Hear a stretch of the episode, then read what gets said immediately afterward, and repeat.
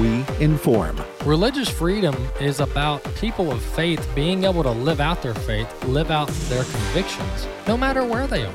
We equip. This is a battle of worldviews. And we activate.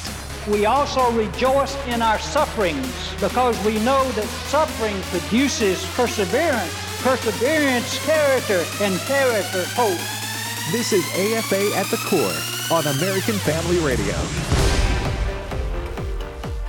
Welcome to the Core here on American Family Radio. Glad to be with you today on the show.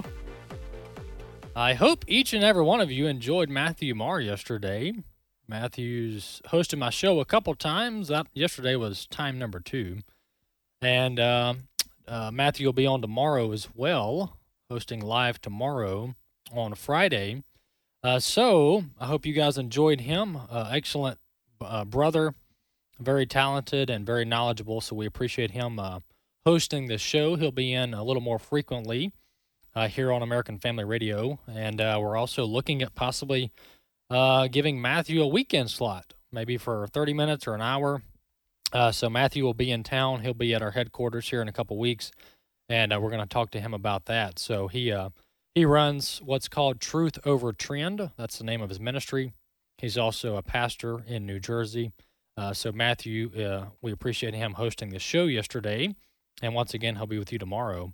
Uh, jumping straight into our content for the day, we have some special guests in studio. We're having a Biblical Worldview Academy, Biblical Worldview training today at our headquarters, one of our first of this kind that we're doing.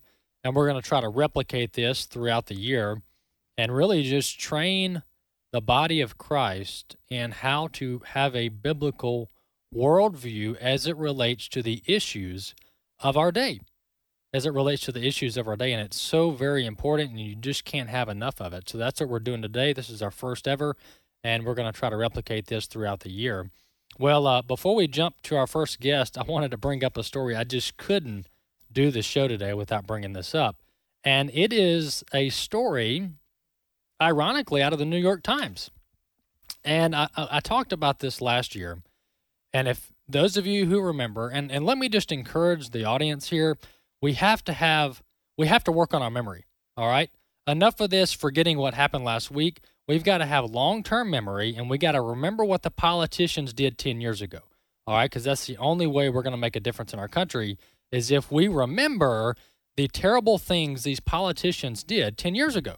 If you forget, then you think Joe Biden's great and then you vote for him again and it's terrible. So we've got to remember what these folks do. Well, flashback to the election in 2020. And in about probably October of 2020, the Hunter Biden laptop story came out, right? New York Post breaks the story. Uh, there's an IT shop in Delaware, I believe, and the um, uh, the laptop, Hunter Biden's laptop, has all this obscene material on it, all this explicit material, half of which we can't even talk about on the show. And immediately, immediately, uh, Facebook, Twitter, Google, all these major platforms said, no, no, that's disinformation. They didn't even just call it disinformation. They said that's Russian disinformation. Uh, Vladimir Putin planted that laptop. That laptop's not real. So anybody who talked about the laptop on online, anybody who published the New York Post story, all of that was just yanked down. I mean, one after another.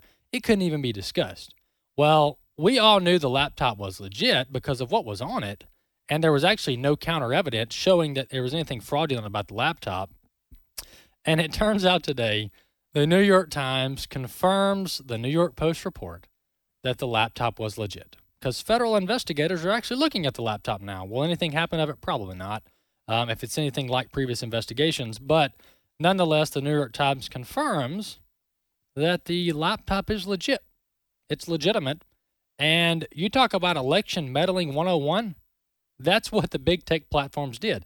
They censored the story, they yanked it down, and they all knew it was true, but it would damage Joe Biden. And that's election interference right there. That should count as like some kind of PAC donation to, to Joe Biden by pulling down uh, that content. And there were there were there were surveys done by Gallup and, and, and others after the election that questioned voters on had you known about the Hunter Biden laptop story, how would you have voted? And, and it's basically there was there was data indicating that the election could have gone the other way had the voters been properly informed about the Hunter Biden laptop, but instead it was censored, it was blocked, and uh, and, and New York Post was was uh, downgraded, and that story hardly got out there amongst uh, average independent voters. So uh, the Hunter Biden laptop is legit, and uh, it is true, and the New York Times confirms it. Uh, but they're about 18 months late to the game. Uh, so that's what's happening today. I'm going to jump straight to our guest here. We have Philip Jauregui in studio with us. Philip's out of Alabama, out of Birmingham, Alabama.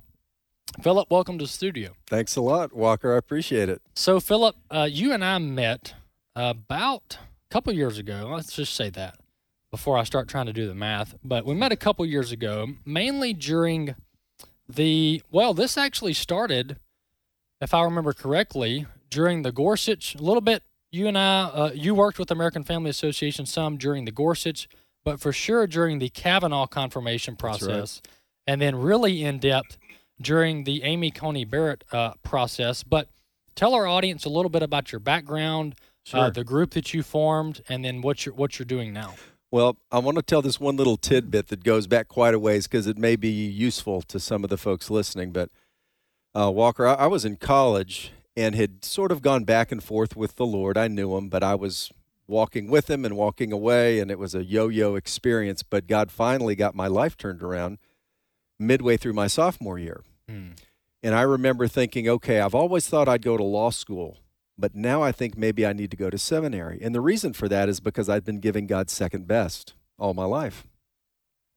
And I struggled with that for a while, thinking probably seminary until the Lord finally ministered to me and explained, No, for you, law school is what I have for you. Thank you for wanting to give me the best. But for you, law school is the best, but you can still use it for my kingdom. You can use it for ministry and the kingdom.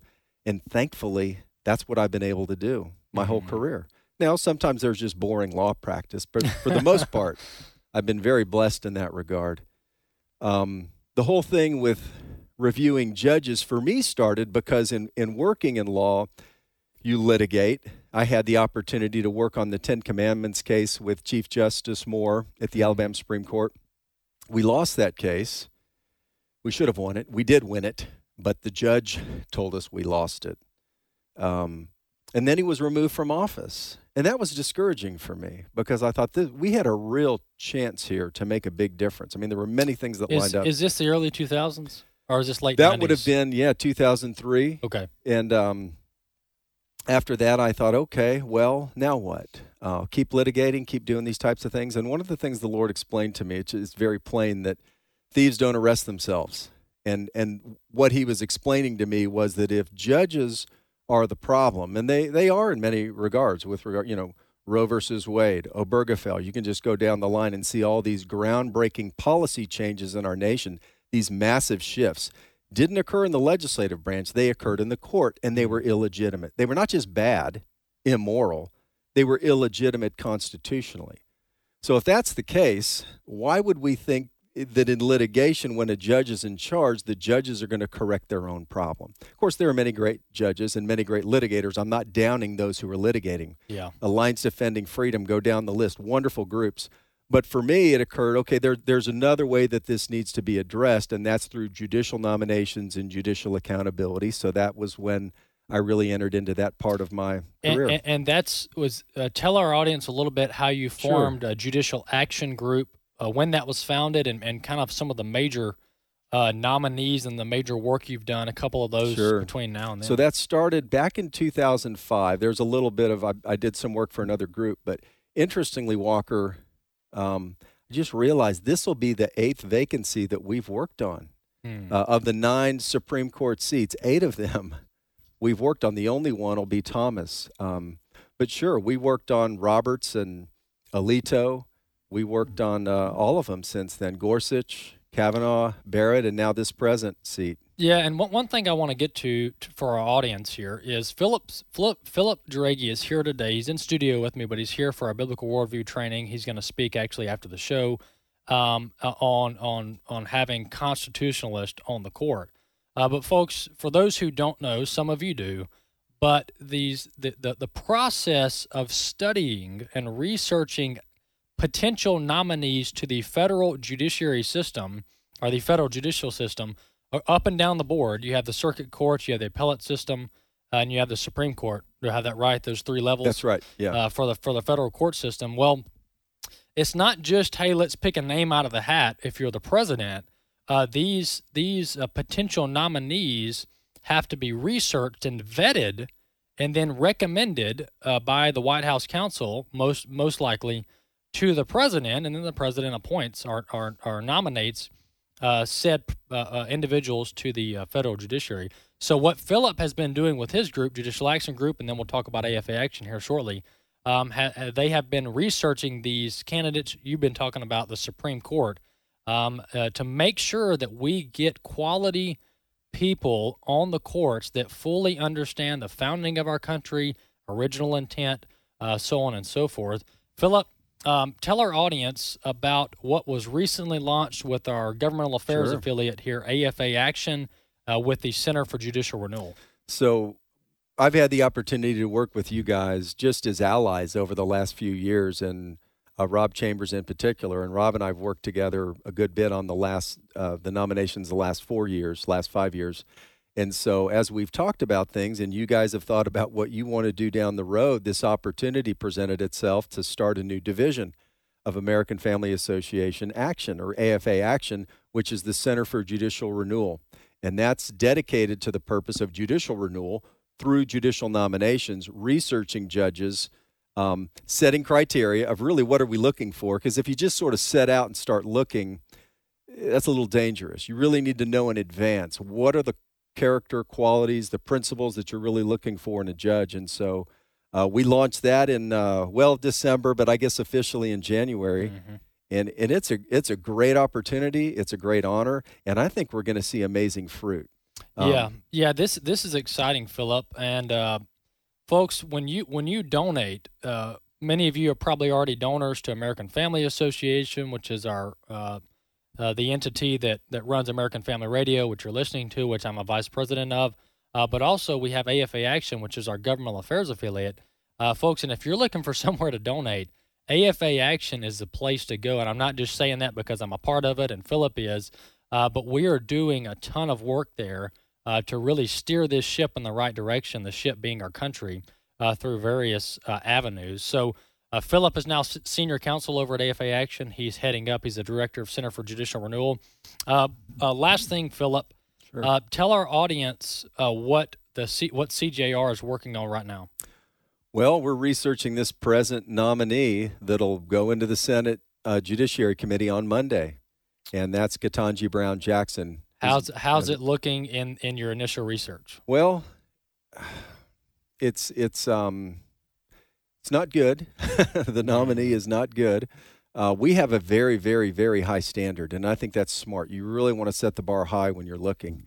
Um, there are some areas that uh, that there are some hopeful signs, but for the most part, big concerns. And matter of fact, just before we came in here, Walker, I saw that Senator Josh Hawley, probably my favorite senator, one of the best. He's on the Senate Judiciary Committee. Posted something about a very suspect record that she has on sentencing child porn offenders. I saw that Very entire I saw that entire thread this morning. Yeah. So, gosh, that's just that's very concerning. And of Yeah. course, we we at Judicial Action Group we have opposed her. We're asking senators to vote against her, and we'll continue to do that. Um, at the same time, praying for her. Should the Lord put her on the court, you know, we'll see what happens. Yeah. But AFA Action, the Center for Judicial, Judicial Renewal, will have a research paper on these nominees, uh, not only for the administration to look at, but also for the public to review uh, to know where these where these uh, nominees stand. Thanks, Philip, for coming Thanks, on. Walker. Appreciate it. All right, folks, some exciting things going on. And I just want to encourage you today. We still got 40 minutes left on the show, but folks, there are patriots, there are Christians in this country that are fighting for what is right, and they're doing it day in and day out. So be encouraged. We need you out there. We need our audience. We need our listeners. We need people to be informed. And we're going to be back on the core in just a few minutes.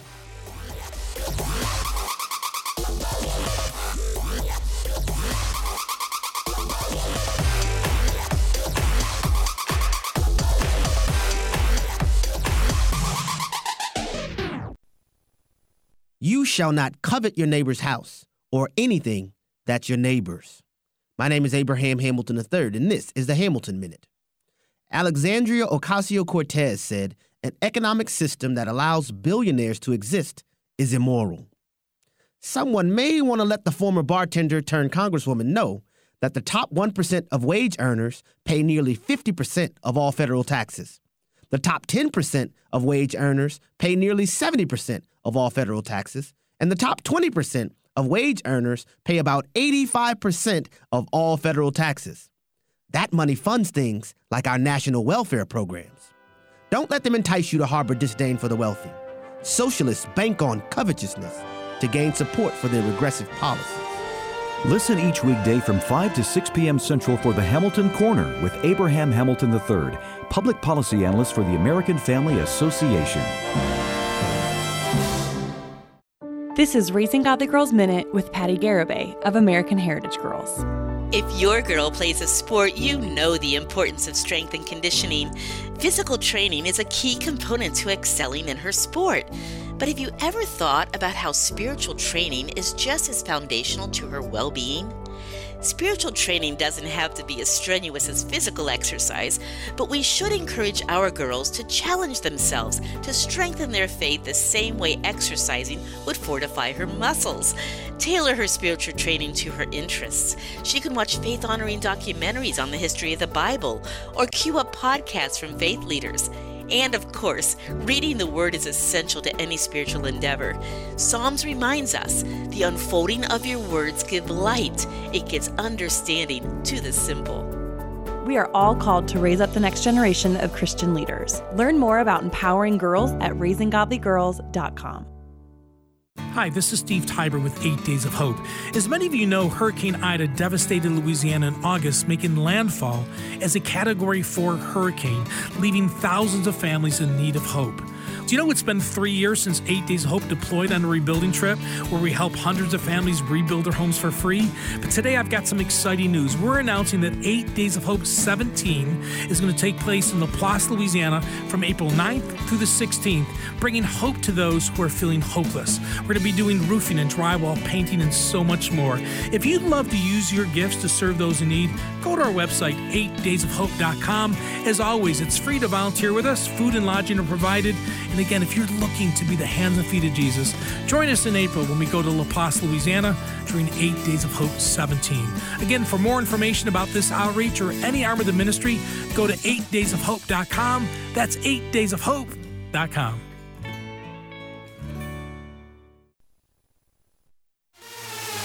AFA at the Core podcast are available at afr.net. Back to AFA at the Core on American Family Radio. Welcome back to the core here on American Family Radio. Imagine if our leaders in this country were just as outraged about the genocide in China as they were about Vladimir Putin invading Ukraine. Can you imagine what we could do as a country if there was just as much energy against China and the Communist Party there as there was against uh, Vladimir Putin? But that's not where we are today. Um, and as, as I re- as I watch the news, you know the, the the war drums are beating, and a lot of the country seems to be on the war train. I mean, they seem to be applauding and and and and beating, uh, pumping their fist, and just uh, giddy about war, which is really odd really odd. And I, I, just think a lot of our country is so detached from the real life effects of war um, that it's almost like this game for some people. Um, so we just need to, as a country, be very hesitant about this whole Russia Ukraine situation, and uh, and be very leery and hesitant uh, to go to war with any country, with Russia or whoever. Uh, because once once America decides to go to war, folks, it's going to be a decades long situation uh, trillions of dollars, thousands of American lives, families torn apart, dad's gone, mom's gone from home. It, it's it's not a good thing. Uh, so all the people on Twitter in the Twitter world, all the trolls, all the the TikTok people who who uh, who just say we need to go take down big bad Putin, folks, it's not as easy as that. It's not as easy as that. Um, and we, we just need to really be careful about what we encourage our leaders to do And I also think it's very, very irresponsible for senators like Lindsey Graham uh, to talk about knocking off uh, a world leader, uh, somebody assassinating him, and all this stuff. I mean, folks, uh, and then Nancy Pelosi does a press conference and she says, "Yeah, yeah, we need to go. We need to go take out those tanks outside of Kiev, like like we're playing Call of Duty or something." I mean, folks, we're talking World War Three here. We're talking World War Three, and our leaders are just like getting excited about it. Why is war a good thing? War is being talked about as if it's some kind of good thing for the country, and it's not. America has so many problems, so many issues. Our foundation is crumbling, and our leaders that are supposed to be rebuilding this country are wanting to go thousands of miles away and rebuild another country and spend hundreds of billions and trillions of our taxpaying dollars uh, to rebuild a country far, far away uh, with no real guarantee of where this money is going to go. And that's why uh, I, I'm against sending hundreds of billions of dollars, tens of billions of dollars to Ukraine with no accountability. One of the most corrupt nations in the world is Ukraine, and we're about to send $20 billion into there. Where's that money going to go? Who knows? Um, and you talk to war vets and you talk to military experts and you talk to others who spent time in Afghanistan, uh, the corruption in Afghanistan was rampant as well.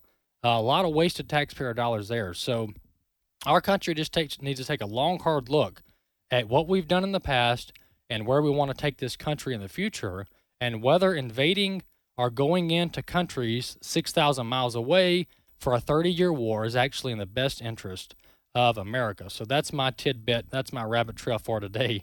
Uh, Jameson Taylor's in studio with us. We have another guest with us. Jameson Taylor uh, has done a lot of work in the legislative affairs arena for the past uh, 10 or 15 years. Uh, but Jameson is now Director of Policy and Legislative Affairs for American Family Association and AFA Action. Jameson, welcome to the studio. Thanks for having me on today, Walker. So, Jameson, tell our tell our audience, just like Philip did, where you got into policy and legislative affairs, where you where that began in your career, and kind of where you are now. Yeah, well, really, God called me to it. I can say so. I'm an academic. I have a PhD in philosophy, which means I like to sit at a desk. I'm pretty much happy talking to no one all day, uh, reading Plato and Aristotle and whatever else. So you don't um, need to be on the show for like two hours. No, Just I don't. Fifteen I don't minutes need is to good. be on. Yeah, that's right. when, when I'm done, you know, this is enough. Um, but uh, the education that I have is unique, and uh, God called me into the sphere of uh, political activism. I'm a lobbyist, for instance, uh, at the Mississippi legislature, and through that, I've been able to do some really great things. For instance, spearhead the coalition to get Mississippi's 15 week law, which is now 15 week abortion ban, which is now before the U.S. Supreme Court. Uh, worked on legislation to pass the strongest religious liberty protections in the country in Mississippi. We were the first state to pass donor privacy protections, which protects basically uh, those donors, uh, people, just ordinary people who give might give 50 bucks to AFA to prevent their name from ending up on a website somewhere that uh, you know maybe a, a hostile state attorney general has released. So I've been able to do a lot of great things in Mississippi, but I'm excited to come on with AFA so we can take that model of what's worked in Mississippi and take that nationwide, work in multiple states to do similar things. You know, we were talking about the war in Russia and the need to uh, basically turn toward America. The thing that was unique about America, you had this um, French philosopher who came to America, Alexis de Tocqueville. And what he said was amazing about the American system of government was that people were so active in their local communities. They were, you know, just all all kinds of energy and activity at the time of the founding. People were very involved in education. They were very involved in even helping the poor. You had churches that were doing things for widows and orphans. And there was a welfare state, you know, by the way, at the time of the founding. It was hmm. just limited to widows and orphans, not to able bodied adults. So people doing all kinds of things, especially working through their churches. That is the kind of energy that we need again here in America. We're seeing things like critical race theory. They're filling the vacuum where Christians should be, where Christians used to be. Yeah. We need Christians to get involved. And uh, what I'm excited to do is to work with AFA to give folks the tools so that they can do that. Yeah, and that that's a very good point on the welfare state and the welfare system. You know, um, and I'm not I'm not saying the body of Christ has, has been on their A game when it comes to caring for the needy. I'm sure uh, I'm sure we can we can point out where we've fallen short of that as well. But uh, the government government is hardly uh, the solution. Uh, but right now, you know, even even as conservatives, sometimes it's easy to point to we need another government program or we need another government agency.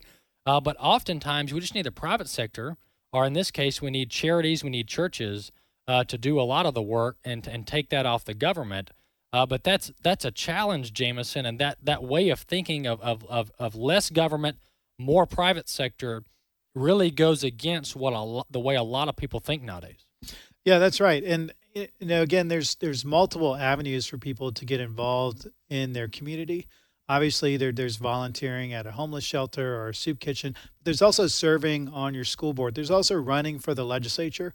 There's also just showing up at meetings. We talked a lot today about the importance of showing up, and I could say that that is more than half the battle. Yeah. I work with a, a coalition here in Mississippi to roll back Obamacare when we had uh, state leaders here who were moving forward with that. We were the only conservative state that was trying to implement an Obamacare exchange. How did we slow that down? We started to show up at contract review board meetings. Now, I didn't even know what this, I didn't even know this board existed. you know, but th- this is a board that they basically they review state contracts, and no one ever go, no one goes to their meetings. We started to go, and we saw you had these these uh, vendors that wanted, for instance, two hundred thousand dollars to put some pictures up on the Obamacare Exchange website. We started asking questions. Oh, wait a minute, like I could do this, you know, like this costs a thousand bucks. Why are we Yeah. paying someone two hundred thousand dollars to do that? But by starting to ask those questions, by showing up, we defeated the Obamacare exchange. This is a, this is an example for the rest of the rest of the country. And there's so many other things. There are activists now. We heard from folks there working in Virginia. They started to go to their school board meetings. And mm. I mean, literally, what they have done has led to a revolution in Virginia of flipping that state from uh, blue to red. Yeah, So- sh- showing up is half the battle, Jameson. And I've told the audience here on the show, I've been to a couple, not many, uh, city council meetings in the last year or two here in here in our local town, and and I'll go to some of these meetings, and some of them are like subcommittee; they're not the full council. Uh, you know, traffic committee or some so on and so forth. And, and there's like there's like three residents there, and they're voting on pretty important stuff for the city. There's like three or four people there, and uh, and that's not knocking on the city or the city council. That's just citizens just aren't showing up. Um, and so you have 5, 10, 15, 20 people show up to a city council meeting, you can get a lot done. Oh yeah, I mean, ten calls to one lawmaker is what it takes to move policy. That means ten people, and, and we've heard about how Christians are not showing up at the polls. And I know, look, I know a lot of conservatives right now. They don't want to vote because they feel like the last election was rigged. They have questions about election integrity, and there's certainly real questions related to that. For instance, the 400 million dollars that Mark Zuckerberg uh, put into the presidential election. There are real questions about election integrity, but the answer is not to not vote. It's kind of like saying, well, the other team cheated and they beat us in the game. Well, you don't walk off the field. You you go back, you go back to the gym, you figure out your strategy, you play better, you work harder, and you beat them the next time you play. And that's what we really need folks to do right now to get energized, to get active, to get active in their local communities. You know, I I pray for the folks in the Ukraine. I pray for folks in Afghanistan and other places where they have really severe problems.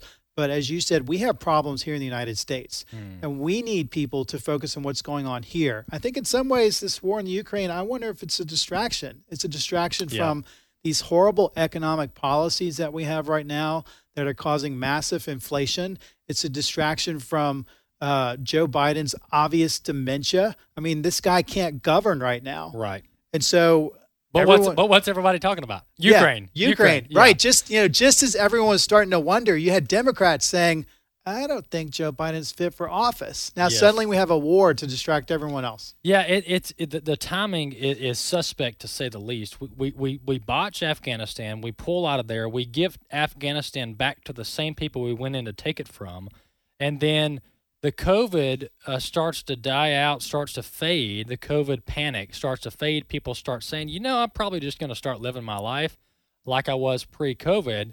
And then all of a sudden another war breaks out, and then all the attention goes uh, goes over to Ukraine.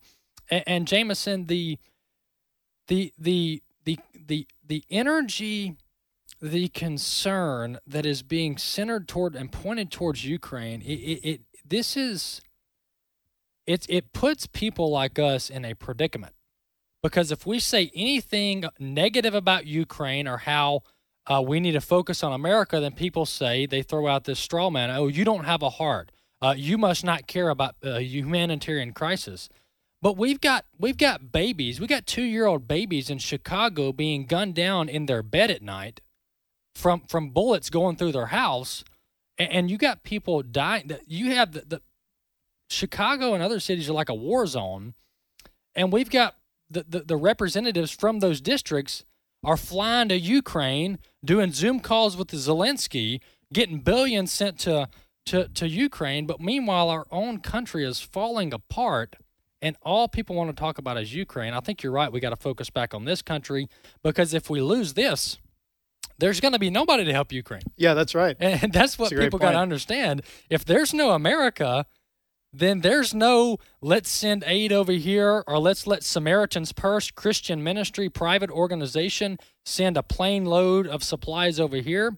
Uh, none of that happens without America. But Jameson, the last thing I want to get your uh, thoughts on is what are some of the key legislative items and topics that you see being pushed forth from a uh, from a Christian viewpoint in the next few years in state legislatures across the country? Well, certainly we're going to continue to work on the life issues. We're going to wait and see what the Supreme Court does this summer with the Dobbs case. That'll give us a, an indication. I mean, it could it could be that we have basically a replay of the uh, abortion culture war at the state level in virtually every state. So that's going to be interesting to, to watch and see how we deploy our resources.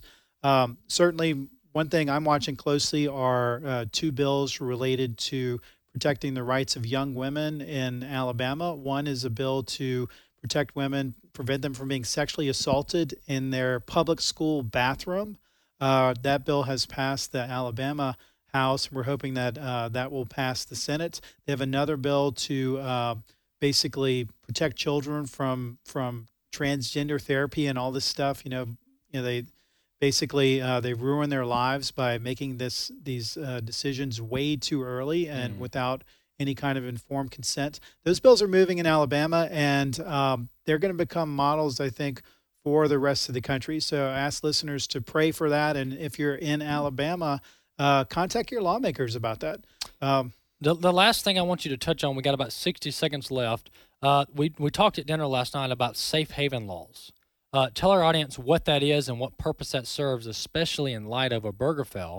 Uh, I'm sorry, especially in light of the 15 week bill, the Mississippi case before the Supreme Court. Yeah, so safe haven laws allow women that are facing a crisis pregnancy to basically find a safe place for a, a baby that they have, uh, once they have uh, basically um, had that baby, you know, instead of kind of dumping the baby in a dumpster, you can leave that baby in a hospital and you're not going to go to jail for doing that. So these are laws that uh, kind of provide um, an out for women that are in these situations. But even more important are our pregnancy resource centers who can meet these women before they have the baby. They're on the front line. We're going to need to give more funding and resources for our pregnancy resource centers. Mississippi has a bill right now that uh, the legislature is looking at to provide a tax credit for pregnancy resource centers. That's a great idea that should pass throughout the country.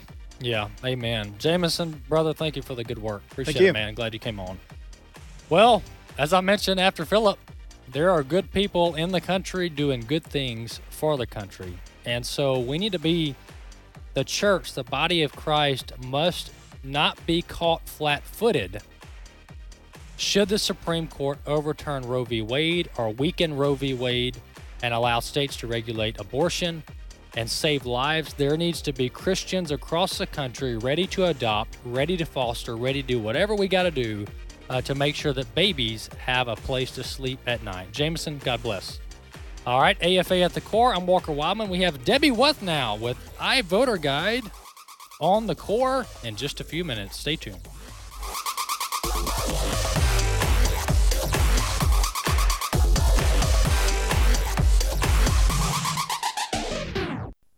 What does the American Family Association stand for? We believe true morality flows from biblical principles and directs people to the manner in which God intends them to live. These values and more are part of our mission to inform, equip, and activate individuals to strengthen the moral foundations of our culture. We also support the church. We want to be a leading organization in biblical worldview training for cultural transformation. Thank you for standing with us as we seek to stop the erosion of godly values. In His image, delighting in God's plan for gender and sexuality. I loved it. I loved how biblically sound it was, all the scripture to back it up. The testimonies were very powerful. If it's a prodigal child that has just run away or one that's caught up in same sex attraction, there's hope in Jesus. In His Image is now available on DVD and can be purchased in bulk to pass out to friends and family. Order today by visiting afastore.net. Aria is suffering for the gospel. Hey, it's Michael Woolworth with Bible League International. Aria lives in the Middle East in a radical Muslim family. She accepted the invitation of a Christian friend to attend a weekly Bible study and eventually received Jesus Christ as Lord and Savior. She took her Bible study booklet home, hiding it in her room before her mother found it and gave it to her father. He beat young Aria nearly to death and called the officials to report her as an infidel. They took her to a remote cell where they assaulted her and the Christian friend and eventually let them go. Now, these two women, they didn't grow bitter, they grew bold, and together they've seen hundreds come to Christ in the Middle East where it's nearly impossible to get a Bible. And that's why Bible League is inviting you to send God's Word to Bibleless believers around the globe at only $5 a Bible. $100 sends 20, every gift matched. Call 800 Yes Word. 800 Yes Word or click sendbiblesnow.org.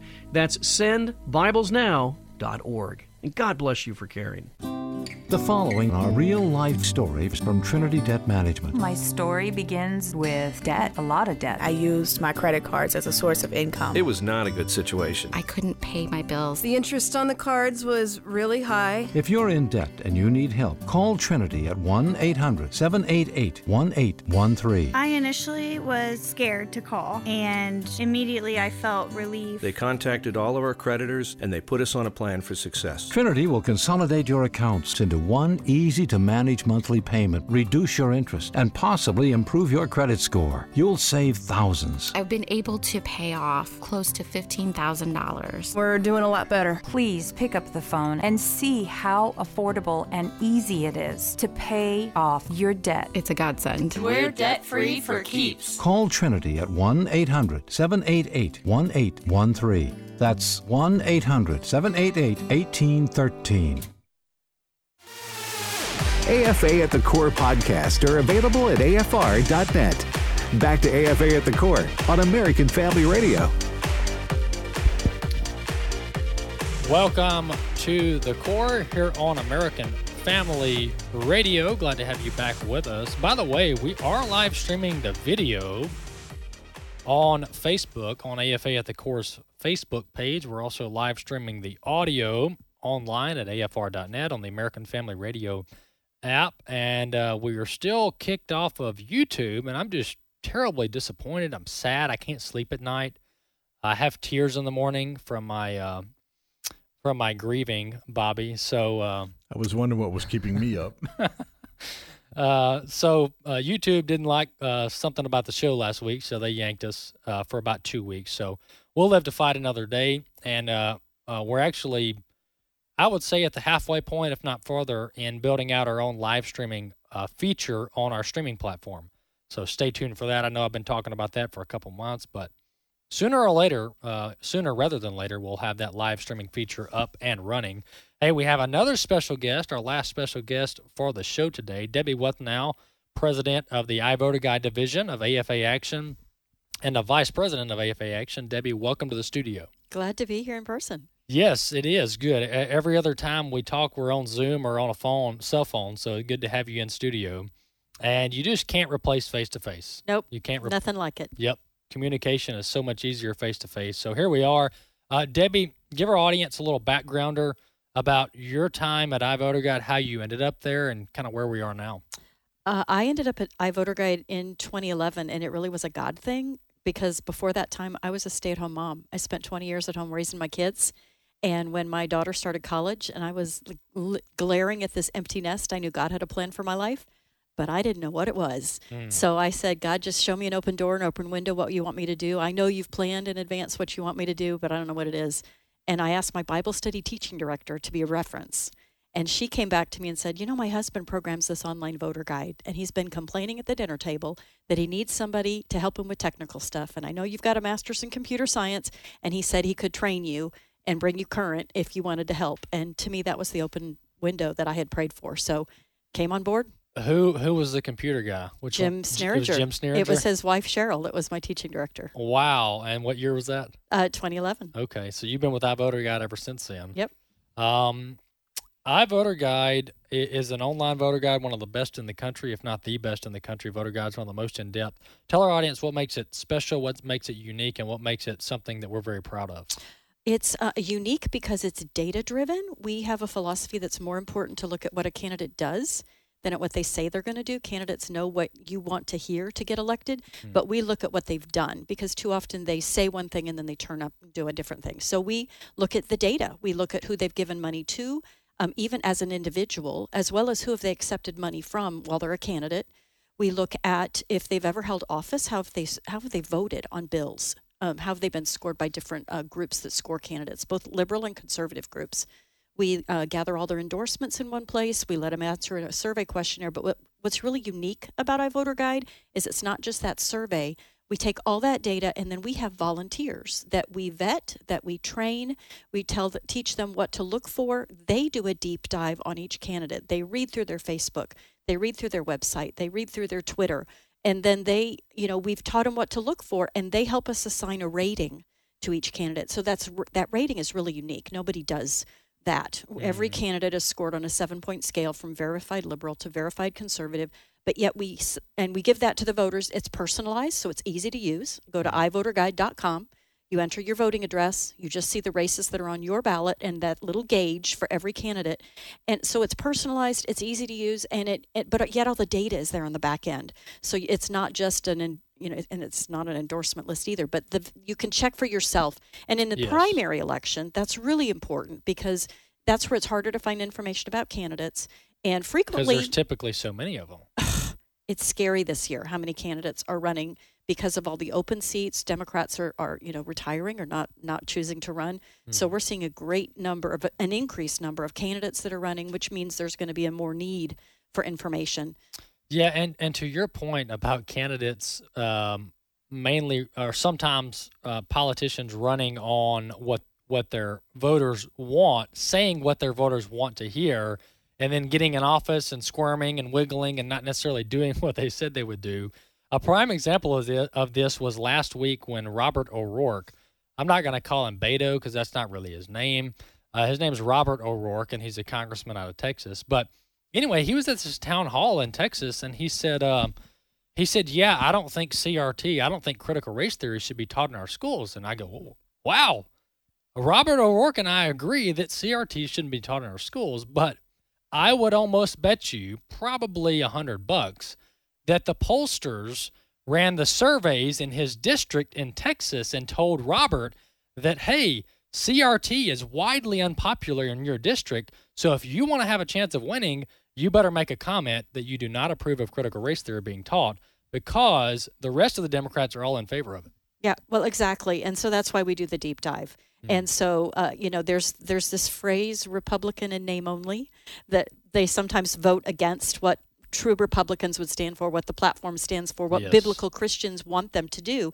But then they come back and they they campaign as a conservative. Yeah, and Well, they sound great on the campaign trail. and they do, but and voters will believe it because they're nice people. You know, I shook his hand. He's got a couple of kids. They look really nice. Yeah. But we do the deep dive, so you know that they really have not stood with us on, on the issues, Mm-hmm. and and and that rate it's reflected in that rating. And you know, uh, folks, I, I joke about how we all suffer from this long-term memory loss, and we don't remember what the politicians did ten years ago, or even a year ago, or even a month ago, um, because everything's tied up in the news cycle, and it changes, and everybody's attention's drawn different places. But the great thing about our voter guide is it goes back in their record uh, from five years, ten years ago, whatever their record is.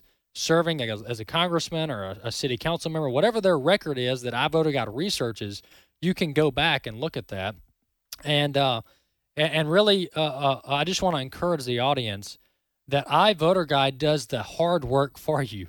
iVoter Guide does the hard work for you to where all you have to do is go, as Debbie said, go to iVoterGuide.com, type in your address, your customized uh, uh, candidates or ballot will pull up, and you can read uh, all the information right there in a simple format. You can probably print it off as well, email it to your family and friends. Uh, Debbie, tell our audience what we're looking at for 2022 midterms when it comes to number of candidates, so on and so forth. Well, iVoter Guide is growing this year because of our affiliation with, with AFA Action. We are expanding. We um, will still cover federal candidates in all 50 states, so we are nationwide. You can share the link with your family and friend across the nation. One URL works nationwide, but there are now uh, 35 states where we're going to go down ballot uh, and cover their statewide races as well as their state legislative races. So we're looking at, we think we'd initially projected it'd be about 12,000 candidates but we're seeing candidate counts that are at uh, anywhere from 15% more than we expected to up to three to four times what we expected. So it could be uh, that 12,000 could be a, a low estimate of the number of candidates we're going to be researching. Wow.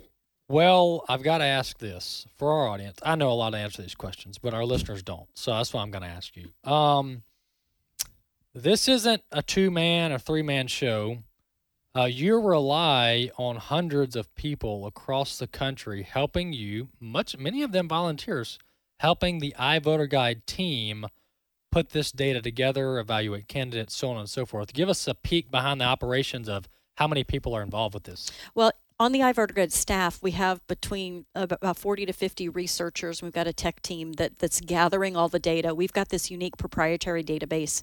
We gather it all together, and that team is, you know, getting the candidates to answer the survey. They're getting the campaign finance data. They're getting the links to all those websites, and then it takes people like your listeners who are volunteers.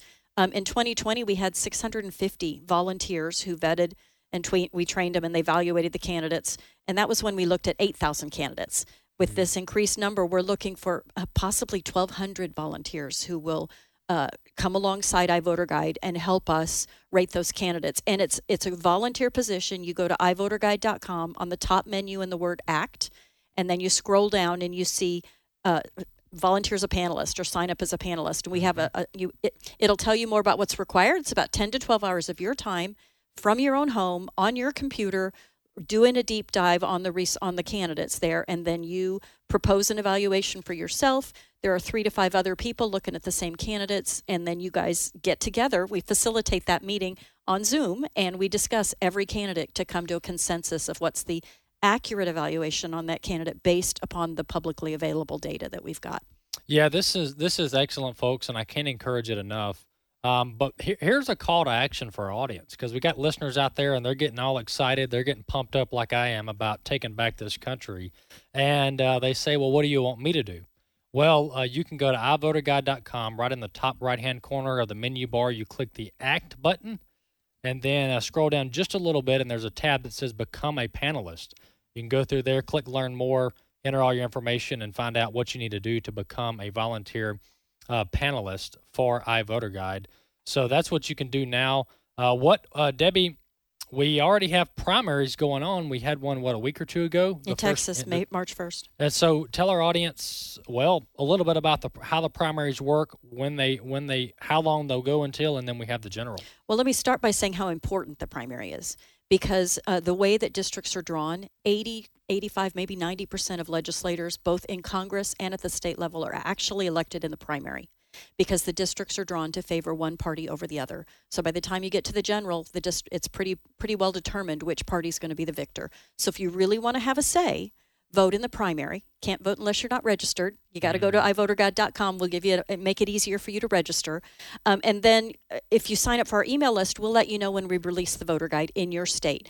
Uh, the next big batch of primaries start in May, and there's about 30 primaries in the next 30 to 60 days. They range from May through August, um, and then the general election in November. So, uh, you know, get now, involved. now is the time now's to have time. your voice heard. All right, folks, iVoterGuide.com is the website to find out all the information you need to know. But, folks, we need you out there. We need you not only utilizing the voter guide, voter guide, but becoming a panelist, being involved. And we even need uh, workers at the poll.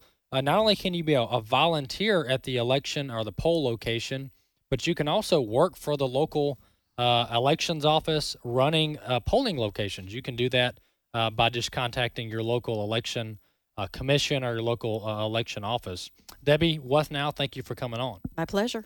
All right, that's Debbie Wuthnow with iVoter Guide, and iVoterGuide.com is that URL. Well, today is is a very special day here at American Family Association. We are having our first biblical worldview training seminar. We've got about uh, 40 or 50 uh, iVoter Guide uh, panelists and their spouses and others, and iVoter Guide employees here in uh, Tupelo, Mississippi, at our national headquarters.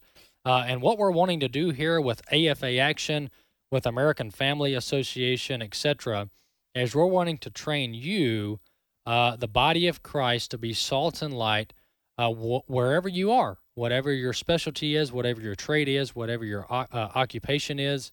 And just like Philip Jauregui said in the first segment, um, God uses people, He uses His people no matter where they are placed. So you don't have to be a senator, you don't have to be a congressman, uh, you don't have to be president of the United States.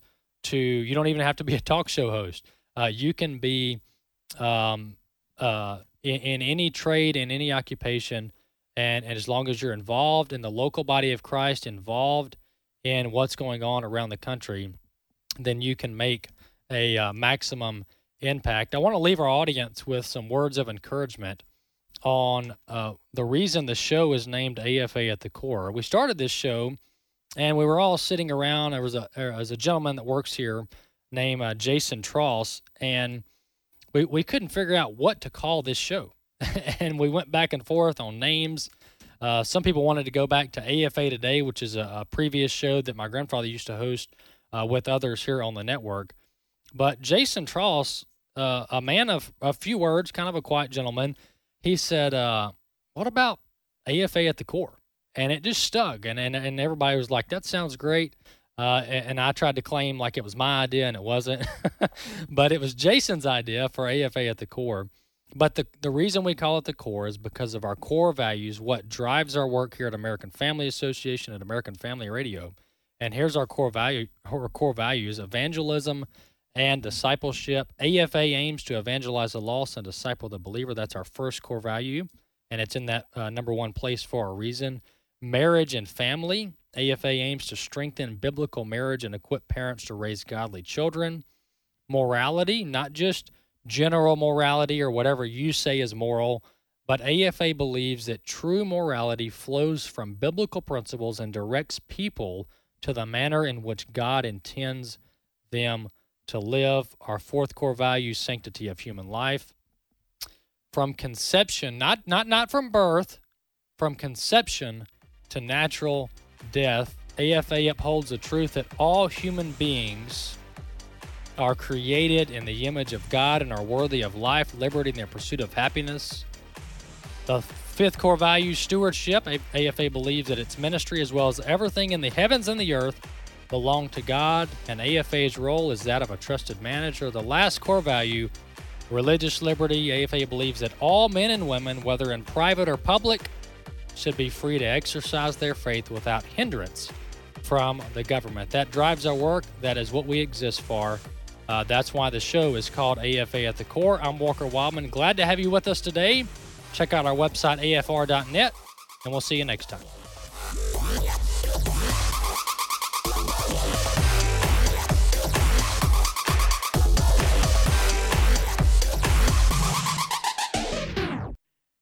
The views and opinions expressed in this broadcast may not necessarily reflect those of the American Family Association or American Family Radio.